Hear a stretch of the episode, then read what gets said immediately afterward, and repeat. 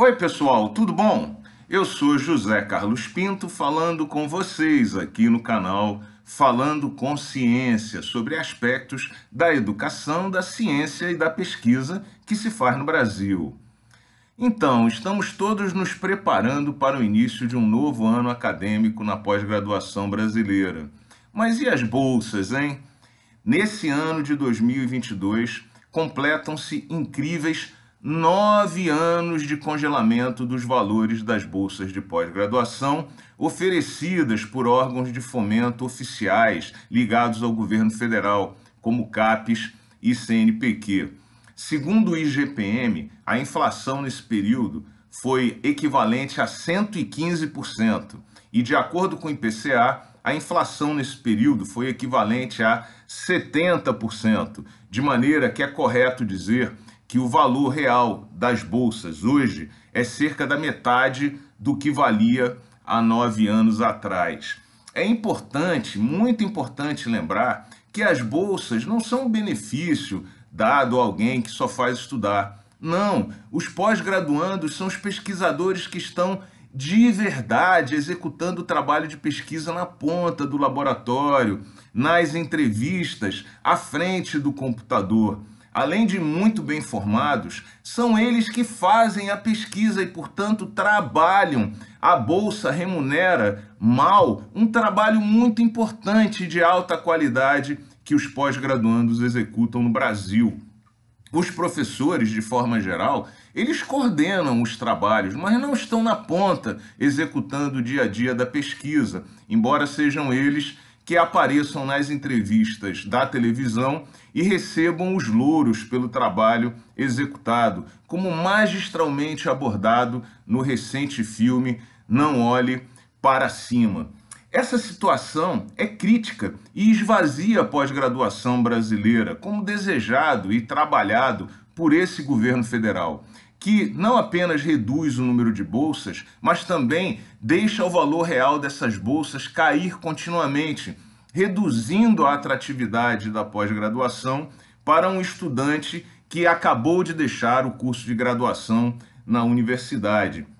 Além disso, se o estudante não tiver suporte familiar, é praticamente impossível que com uma bolsa de R$ 1.500 ele possa deixar a sua família, a sua cidade, se dirigir a uma metrópole brasileira, tendo que pagar o aluguel, o transporte, a alimentação e ainda sobreviver nesse espaço para estudar. E o que nós estamos vendo de fato é que o número de inscrições em cursos de pós-graduação no Brasil começam a cair a olhos vistos e começa a faltar gente para executar pesquisas importantes que o, que o país necessita. Por conta dessa realidade, muitas é, fundações de apoio têm prometido aumentar por conta própria os valores das bolsas que elas oferecem, em cerca de 20 a 25%, como no caso de Minas Gerais, Santa Catarina e no Rio de Janeiro. Obviamente, esses aumentos são bem-vindos, mas quando comparamos com, as, com, os índices de inflação, como já citado anteriormente, esses aumentos, em realidade, são muito pequenos e retomam apenas parcialmente um pedaço do que foi perdido ao longo desses nove anos.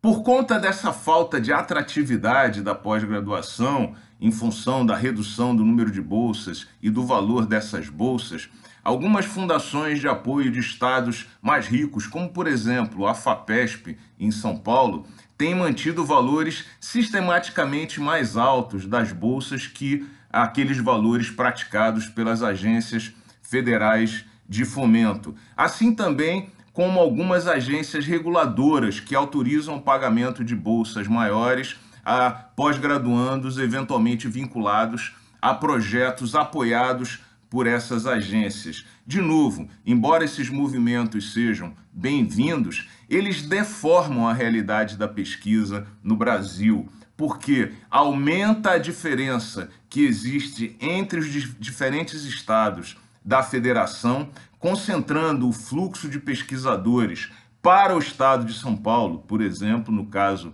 da FAPESP e também reduzindo a diversidade temática da pesquisa que se faz no Brasil, fazendo com que os pós-graduandos sejam todos estimulados a, a, estudar o tema do petróleo, por conta das bolsas maiores que são pagas pela Agência Nacional de Petróleo. Como vemos aqui, nesse momento, a política de bolsas promove um desarranjo do sistema de pesquisa no Brasil e uma completa deformação que nós temos que combater. É importante que a comunidade acadêmica se una de uma maneira integrada a favor desse tema da correção do valor das bolsas pagas principalmente pela CAPES e pelo CNPq, para que dessa maneira a gente consiga preservar a capacidade de se fazer pesquisa no Brasil, além, obviamente, de valorizar o excelente trabalho que é executado por esses jovens pós-graduandos em todo o país. É importante estarmos todos unidos em torno desse tema. Um grande abraço e até o próximo vídeo.